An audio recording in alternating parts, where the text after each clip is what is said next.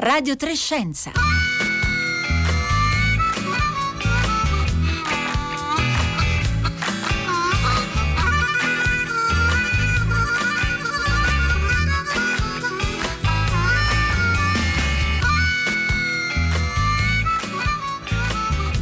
Buongiorno, buongiorno da Radio Trescenza, da Paolo Conte, Marco Motta e Luca Tancredi Barone che anche oggi vi parla da Barcellona. Oggi torniamo a parlare di Covid. Sì, purtroppo non possiamo sottrarci, anche se alcuni ascoltatori come Giovanni ci hanno scritto che non ne possono più, ma noi vogliamo cercare di capire, capire assieme a voi, vogliamo cercare di orientarci fra tanti numeri e tanti dati. Dove siamo? È arrivata la seconda ondata di contagi Covid.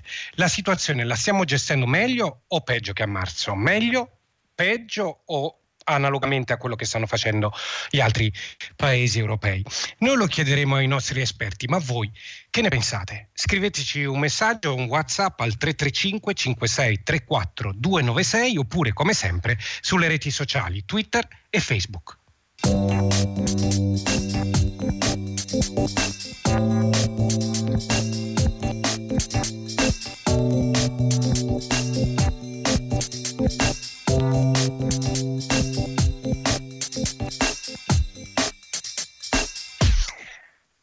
Parlare dell'andamento della pandemia in Europa non ci è venuto in mente nessuna persona migliore che Vittoria Colizza. Buongiorno.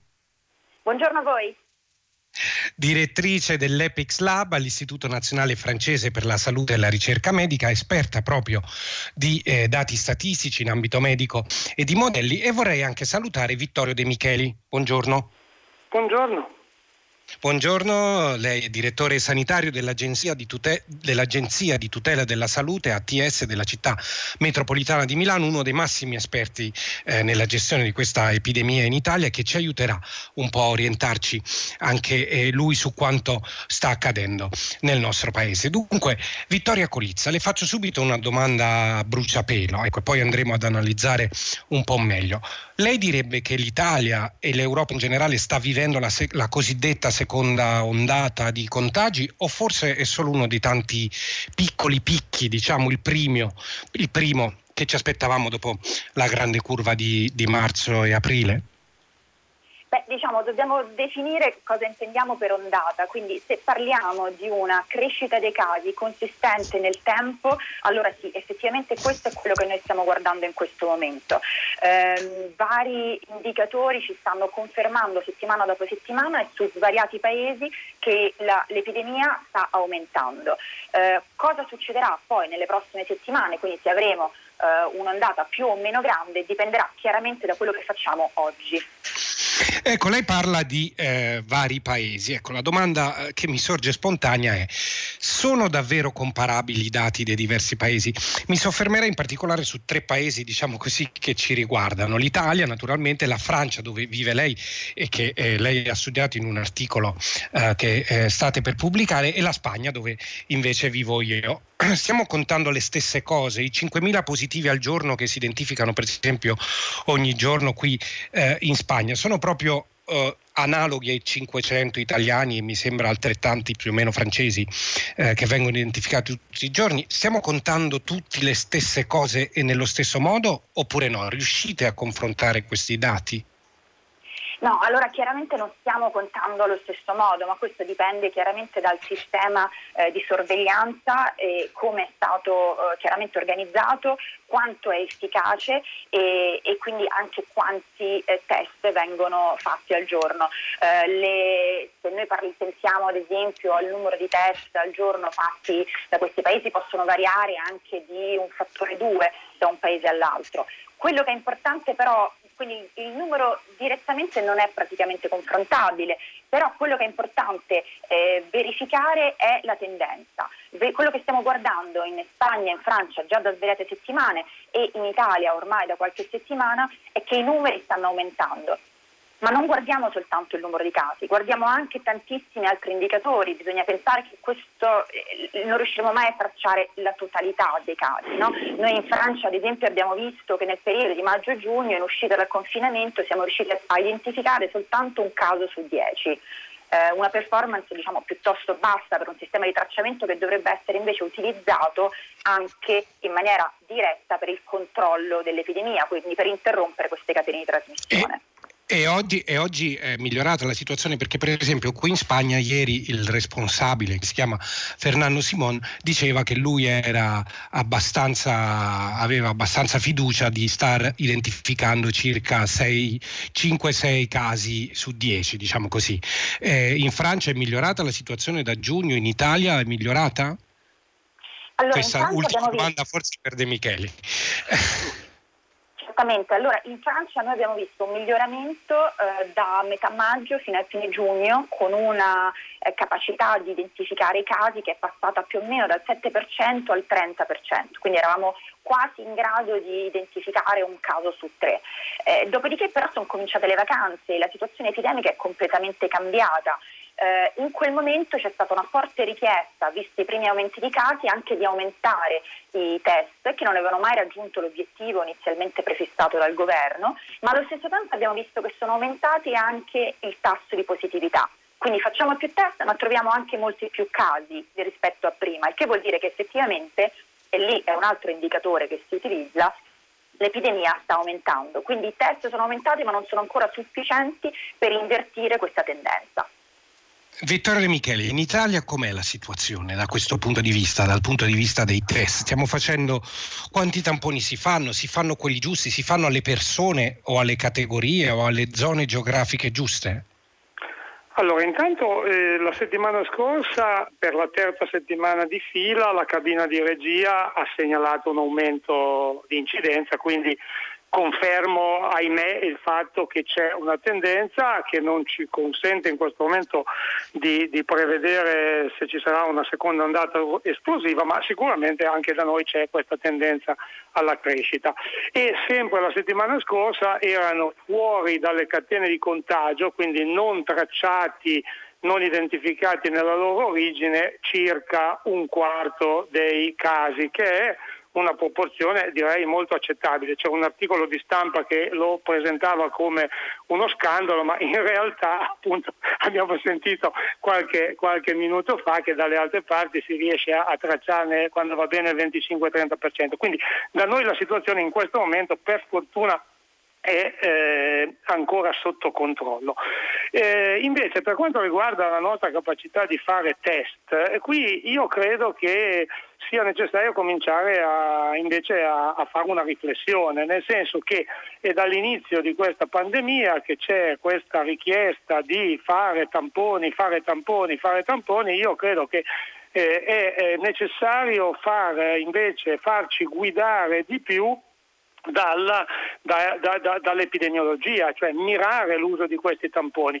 Non riusciremo mai a fare tutti i tamponi che servirebbero per controllare tutta la popolazione continuamente, quindi bisogna per forza farci eh, eh in qualche modo mirare. In questo momento vediamo cioè, fare una selezione dei gruppi da analizzare, per esempio qui in Spagna adesso è iniziato soprattutto in Catalogna hanno iniziato a fare test, eh, diciamo questi tamponi a tappeto nelle zone dove eh, sono stati trovati più positivi. È questo che lei sta dicendo, cioè cercare di dare meglio dove si fanno i test, non a caso. Il, non a... il, controllo per esempio dai quattro paesi, Spagna, Grecia, Malta che, che, che Croazia, che è stato introdotto in Italia, a mio modo di vedere rischia di consumare una quantità incredibile di, di test per trovare un numero molto piccolo. Se uno guarda Malta, a Malta ci sono 1500, conta- 1500 eh, contagi in tutto dall'inizio della pandemia,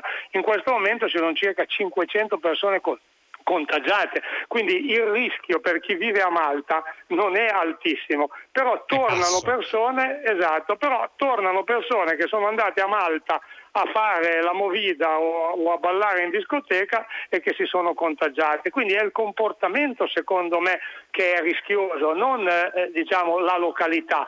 E quindi è, è necessario, secondo me, in questo caso qui, tornare un po' come si diceva dall'inizio a farci guidare, a, a mirare i, i, verso i comportamenti più rischiosi. In questo momento sappiamo che le aggregazioni sono delle so, sono dei momenti di possibile contagio. Di rischio, Vediamo, di rischio molto grande. Esatto, certo. e quindi secondo me qui... bisogna andare lì a cercare e, e, e, soprattutto secondo me bisogna tornare comunque a fidarsi fino a un certo punto dei tamponi. I tamponi sono un test che sbaglia, sbaglia una volta su dieci, sbaglia ancora di più se viene fatto troppo presto, sbaglia se viene fatto con queste metodiche rapide che, che sbagliano ecco. A proposito, a proposito proprio di questo, delle metodiche rapide, ecco, vorrei che ci aiutassi un po' a capire che differenza c'è fra un tampone rapido di questi che eh, vengono fatti per esempio all'aeroporto di Fiumicino, so uh, di un amico giornalista che stamattina è tornato dalla Spagna all'Italia e, e ha fatto uno di questi test.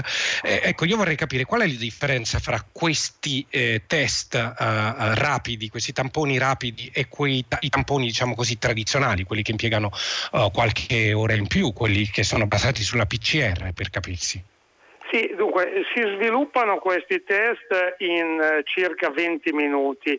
Da un punto di vista organizzativo hanno il grosso vantaggio che si può diciamo, far fare il test alle persone in aeroporto, anche se credo che la esecuzione pratica comporti dei problemi organizzativi perché bisogna che poi le persone attendano 20 minuti eh, il risultato del proprio test quindi ci vuole un grande spazio di attesa dopo aver fatto il tampone. Da un punto di vista della loro capacità di riconoscere il, il, il contagio eh, hanno una sensibilità piuttosto bassa, si dice intorno al 60%, quindi eh, ogni, ogni, 10 test 4 potrebbero essere negativi per, per, per, effetto del test e non per effetto del contagio. Eh, quindi io credo che purtroppo eh, al crescere del rischio, soprattutto legato ad alcuni comportamenti, bisogna ritornare a pensare a eh, provvedimenti un po' più sicuri. Il provvedimento più sicuro in assoluto è quello della quarantena, perché in questo momento fare test a tappeto con delle metodiche che sbagliano abbastanza rischia di lasciare lo stesso circolare delle persone contagiose. Ecco, qui eh, stanno arrivando moltissimi messaggi al 335 56 34 296, per esempio Aida da Forlimpopoli ci chiede proprio come è possibile che i tamponi fatti in questi giorni negli aeroporti abbiano un esito pressoché immediato, mentre quelli fatti nelle strutture sanitarie impiegano eh, tempi eh, molto più lunghi di 24 ore, oppure eh, un certo, una certa R che dice eh, forse sarebbe più prudente considerare una quarantena di 21 giorni invece eh, dei eh, 4 2014. Che, che ne pensa De Micheli?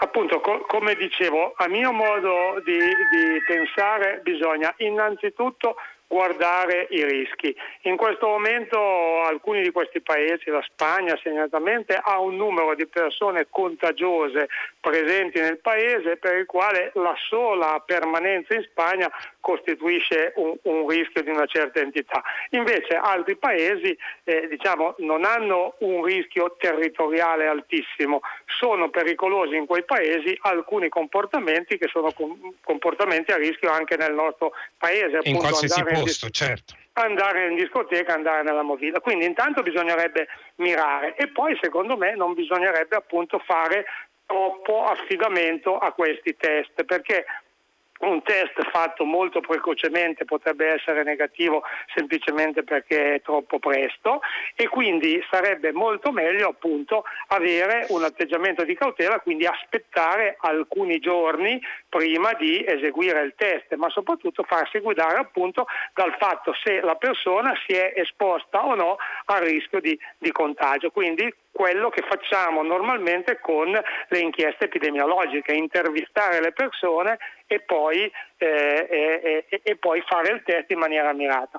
Eh, bisognerebbe anche, io credo, dal momento che tra poco comincerà la stagione autunnale, la stagione dei raffreddori, delle malattie respiratorie, io credo che bisognerà anche fare qualche riflessione di buon senso per evitare di trovarci di nuovo poi a dover prendere dei provvedimenti drastici. Quindi secondo me bisognerà comunque mantenere la, il distanziamento fisico, l'uso delle mascherine, eh, insomma diradare la presenza nei mezzi di trasporto, per evitare che quando cominceranno le, le, prime malattie respiratorie il numero di persone da sottoporre a test diventi impossibile da, da sostenere. Altri paesi nell'altro emisfero che sono andati incontro alla stagione influenzale con le mascherine e con il lavaggio delle mani sono riusciti ad avere dei numeri molto bassi. Questo secondo a me è una cosa... Un contagio, certo. 11.45 e 30 secondi in questo momento Vittoria Colizza, molta attenzione mediatica, diciamo così, si sta concentrando, come abbiamo visto, l'abbiamo anche citato uh, poco fa, uh, sui flussi, diciamo così, eh, delle vacanze, no? di rientro, di viaggi per le vacanze da paesi come Grecia, Croazia, ma anche Spagna. I numeri eh, che, che, lei sta maneggiando ci dicono che davvero questi flussi svolgono un ruolo importante nella circolazione del virus o è, o è trascurabile?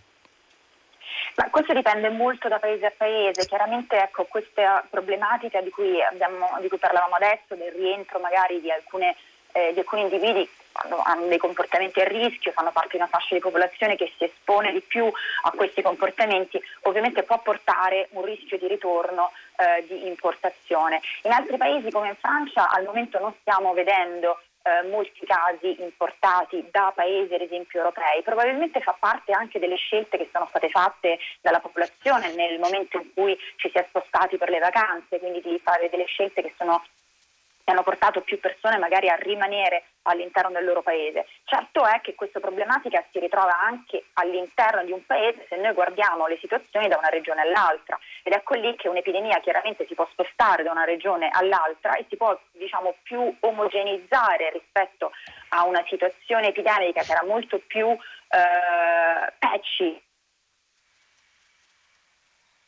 sì, molto più delicata. Non so se è ancora con noi Vittoria Colizza. Vittoria Colizza? Anzi, non c'è più. un ulteriore rischio. Eccoci, eh, l'abbiamo... È, ri- ah. è, rimasta, è, rimasta, in sospeso a metà la sua, la sua, frase, diceva che era una questione molto più touch, molto più sensibile, però poi il resto della frase non l'abbiamo, non l'abbiamo potuto ascoltare, non so se può ripeterla. Certo, allora il, la, la, problematica diciamo, delle importazioni si rivede poi anche all'interno di un paese quando vediamo, eh, guardiamo agli spostamenti per le vacanze da una regione all'altra, ad esempio di un paese. Questo porta certo. a, una, a, a diciamo, un'omogenizzazione in qualche modo geografica dell'epidemia, quindi portando maggioranza, magari appunto più casi in zone che erano state poco colpite eh, precedentemente, dove sappiamo che l'epidemia nella prima ondata è stata particolarmente localizzata perché abbiamo, siamo intervenuti molto presto con delle strategie forti di contenimento eh, in, in, tutti, in, in, tutti, i paesi diciamo, dell'Europa occidentale. Oppure eh, magari dipende dal fatto che per questioni geografiche, come per esempio su un'isola in Sardegna in Italia oppure nelle isole Baleari in Spagna, insomma per rimanere ai, ai nostri esempi qui di cui parlavamo poco fa, eh, sono zone dove eh, il virus si è diffuso molto poco. Anche questo forse siamo in grado di tenerlo in considerazione quando, facciamo, quando prendiamo queste decisioni di sottoporre a test massicci in maniera un po' acritica indipendentemente dalla zona del paese eh, che si è visitata? Ma in realtà ecco, diciamo, le, il, il, tasso di infezione che è stato registrato, previsto dai modelli matematici, poi ottenuto dalle stime sierologiche eh, che sono state anche recentemente pubblicate in forma di risultati preliminari dall'Istat in Italia, mostrano che questi numeri sono a livello nazionale molto molto bassi, chiaramente ci sono delle zone che sono state più fortemente colpite rispetto ad altre. Eh, il, il, problema è veramente il flusso di popolazione entrante, quindi anche in queste zone come le isole oppure eh, zone eh, chiare eh, località balneari che probabilmente oggi non stanno subendo un flusso eh, straniero perché ci sono meno spostamenti da eh, diciamo internazionali da un paese all'altro, ma stanno subendo un flusso comunque nazionale e che porta chiaramente di nuovo a creare quelle situazioni che possono essere a rischio, quindi di affollamenti, eh, di ehm, contatti e, e, sono queste situazioni più che diciamo, la, il numero, quanto era stata colpita eh, la zona precedentemente durante la prima ondata, che sono il fattore di rischio oggi esattamente io sono assolutamente d'accordo con quello che diceva eh, Vittorio De Micheli, si tratta di, fa- di fare ovviamente uno screening che debba essere mirato sui fattori di rischio. Certamente, ma eh, lei eh, ha notato, oh, Colizza, in questi mesi una, uh, un miglioramento nella qualità dei dati? Per esempio, uh, qui in Spagna c'è stata molta incertezza su come contabilizzare i malati e soprattutto molta, diciamo così, difformità fra le diverse amministrazioni regionali e adesso uh, ci si è assestati sull'idea che il dato più affidabile è il dato settimanale, gli andamenti settimanali, diciamo così. Avete osservato questo tipo di, eh, di discrasia anche eh, in altri paesi? Paesi. Siamo, lei, eh, I dati che ci sono oggi sono di migliore qualità rispetto a quelli di tre o quattro mesi fa? Allora, senza dubbio oggi sono, i dati sono di migliore qualità per tantissimi motivi. Eh, il primo e forse più importante è che oggi, ad esempio, in maniera molto banale, quando facciamo i test li facciamo a persone sintomatiche ma anche a persone asintomatiche quando le andiamo a tracciare eh, lungo le catene di contatto, eh, mentre invece durante la prima ondata testavamo soltanto in larga parte i casi più severi, quindi con sintomi più severi. Quindi oggi abbiamo una prospettiva più ampia dello stato dell'epidemia in popolazione. Poi però ci sono anche delle difficoltà che rimangono molto pratiche. Abbiamo parlato chiaramente delle difficoltà diciamo, delle, delle, risorse e dei tempi per fare i test, ci sono difficoltà molto pratiche anche nell'uniformare ad esempio delle base dati, delle banche dati che possono essere certo. regionali, nazionali, che non si interfacciano, non parlano tra di loro. Ecco, qui c'è stato lo sforzo di ciascun paese a mettere in campo eh, queste tecnologie il più rapidamente possibile e anche il più eh, coordinato eh, possibile lungo il tempo. Devo dire che ecco, un punto che credo sia importante è che questa epidemia non la possiamo monitorare con un solo indicatore o con due indicatori. Un'epidemia abbiamo fatto ecco, sforzi enormi. Sì. Abbiamo fatto sforzi enormi se pensiamo alle epidemie precedenti, alla pandemia del 2009. Oggi la, la, quantità, la capaci- nostra capacità di condividere dati oggi è eh, sorprendente rispetto Migliore. a quello che abbiamo fatto nel passato. Esatto, in termini ovviamente positivi. Allo stesso tempo però non facciamo ancora abbastanza. Eh, servono non soltanto il numero di casi, ma anche il numero di casi per classe di età, servono i ritardi dalla eh, data di presunta, ad esempio, eh, di, di, dei, dei, sintomi, di eh, contagio. sintomatico, fino al momento del test servono non soltanto i casi, servono anche gli ingressi in ospedale, gli ingressi in terapia intensiva, chiaramente i decessi, servono anche l'andamento del numero di cluster che stiamo monitorando. Ecco, se abbiamo tutto questo eh, sotto controllo e se monitoriamo anche eh, l'uso, l'adozione delle misure barriera, facendo delle inchieste che possono essere fatte lungo il tempo, quindi ripetute e svariate ogni ad esempio due o tre settimane, in questo modo stiamo veramente guardando un fenomeno che ha tantissime facce, che probabilmente non riusciremo mai a comprenderlo nel suo complesso, ma possiamo ben caratterizzare ciascuna di queste facce.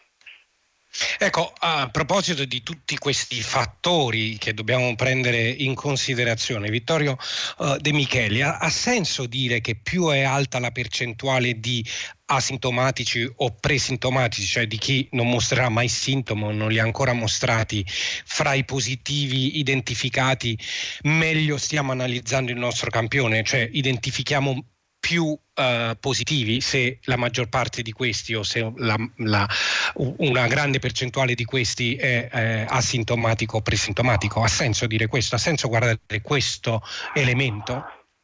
In realtà quello che conosciamo di questa pandemia è straordinariamente migliorato, però è ancora insufficiente per esempio per rispondere bene a questa domanda. Eh, noi avremo bisogno di capire quante persone in questo momento sono contagiose per capire appunto eh, questa presenza di persone asintomatiche o presintomatiche quanto è importante. Eh, nella estensione enorme adesso di capacità diagnostica che abbiamo avuto, per esempio è cresciuto questo fenomeno dei soggetti debolmente positivi, cosiddetti, cioè persone in cui viene identificato con la metodica dell'amplificazione dell'acido nucleico, viene identificato un frammento di RNA e che vengono classificati positivi. Noi qui abbiamo delle storie aneddotiche di persone che sono quasi tre mesi che sono sequestrati in casa con questi certo, risultati sì. debolmente positivi e che sono chi ha provato, ci sono degli studi in corso, chi ha provato a eh, far crescere questo, questo, il virus in queste persone non c'è riuscito, quindi ragionevolmente queste persone non sono, non sono contagiose. Quindi eh, noi in questo momento avremo bisogno sicuramente di spostare un po' l'attenzione dalla positività alla contagiosità, dare quindi una definizione secondo me di caso che è eh, eh, caso capace di trasmettere eh, la malattia in maniera da concentrare l'attenzione soprattutto su questi soggetti. Quindi per esempio dare una soglia di questo numero di cicli di amplificazione oltre il quale, non, pur, pur, essendo positivo, noi dovremmo, dovremmo eh, eh, trascurare. questo credo che sia un, un, un passaggio eh, da fare e poi sicuramente appunto allineare un pochino le definizioni, per esempio sicuramente tra un po' quando si cominceranno a fare studi sulla mortalità si tratterà di eh, diciamo, dare delle definizioni di, di, di, di, deceduto per causa del Covid un po' più stringenti di questo, certo. che, che, quelle che usiamo in questo momento, perché una sì. persona investita in un incidente stradale che tre mesi fa ha avuto appunto la PCR Certamente. positiva, in questo momento è morto per Covid, non credo che sia una... così per un'altra ragione. Certo, e, e, e, naturalmente diciamo, per arrivare a questo punto c'è ancora molta ricerca da fare perché non è chiaro quale sarebbe il parametro che, ci, che sia capace oggi di indicarci appunto questa contagiosità. Credo che la sua, uh, la sua risposta uh, risponde anche al messaggio del nostro ascoltatore che ci chiede, eh, o ascoltatrice, tutto questo allarme Covid ci dovrebbe essere solo se ci fossero di nuovo tanti deceduti a causa del virus e non per i contagi asintomatici o ammalati e poi guariti. Non è così perché appunto il parametro importante è la contagiosità più che eh, la, in questo momento più che eh, la mortalità. Ecco, Vittoria Colizza, eh, che cosa ci dobbiamo aspettare? Che scenario dobbiamo aspettarci per i prossimi mesi in base ai vostri modelli predittivi? Tanti piccoli picchi, una presenza più o meno costante di molti casi però controllati, quindi poco gravi? Oppure che? In un minuto. Sì, allora riprendo però soltanto diciamo, la domanda del, del tele, del, dell'ascoltatore, dell'ascoltatore. perché è, perché questo è, è, importante. Allora è vero che noi stiamo chiaramente testando le persone positive, eh, ciò però si, non significa che l'epidemia stia circolando. Noi vediamo già nuovi ingressi in ospedale, ammissioni in ospedale stanno aumentando da tre settimane in Francia, le ammissioni in terapia intensiva stanno aumentando già da due settimane. Questo vuol dire che ci sono già casi gravi, quindi non parliamo soltanto di asintomatici o di persone che sono contagiose e infettive ma non malate. Ci sono già le persone malate, è una questione semplicemente probabilistica quando abbiamo un largo, un, un largo numero sufficiente eh, per di numeri di, diciamo, di, contagi, a quel punto cominciamo a vedere anche i primi casi severi e li stiamo già certo. vedendo. Eh, Colizza, in, in, veramente in una frase, qual è lo scenario più probabile che lei si aspetta? Molti piccoli picchi o un numero più o meno costante di ammalati però controllati? Non è possibile rispondere a questa domanda. Eh, quello che ci aspettiamo chiaramente è eh, un aumento dei casi che stiamo guardando adesso che continuerà nelle prossime settimane e a seconda della risposta del singolo cittadino nell'uso delle misure barriere e delle autorità nei loro interventi, questa situazione cambierà di conseguenza. Ecco, De, Micheli, anche lei in una frase, qual è secondo lei, eh, la, le, quali sono le misure più utili in questo momento da adottare? Secondo me bisogna fare sempre affidamento sul eh, comportamento responsabile dei cittadini. In questo momento c'è una pericolosa tendenza ad attribuire troppa importanza ai controlli, che significa esternalizzare il problema. Non è colpa mia, è l'autorità che non mi fa abbastanza tamponi. Questa mentalità secondo me va combattuta. Sono i nostri Dobbiamo comportamenti. essere responsabili e proteggere noi stessi e gli altri attraverso l'uso delle mascherine, fondamentalmente evitando uh, le zone diciamo, più pericolose. Gra- grazie Vittorio De Micheli, grazie Vittoria uh, Colizza, Vittoria e Vittorio oggi a Radio Trescenza, un programma di Rossella Panarese e Marco Motta, in regia Cristiana Faloce, la console a Roma Luca uh, De Ioris, il microfono passa ora a Valentina Losurdo per il concerto del mattino, da Luca Tancredi Barone a tutte e tutti una buona giornata.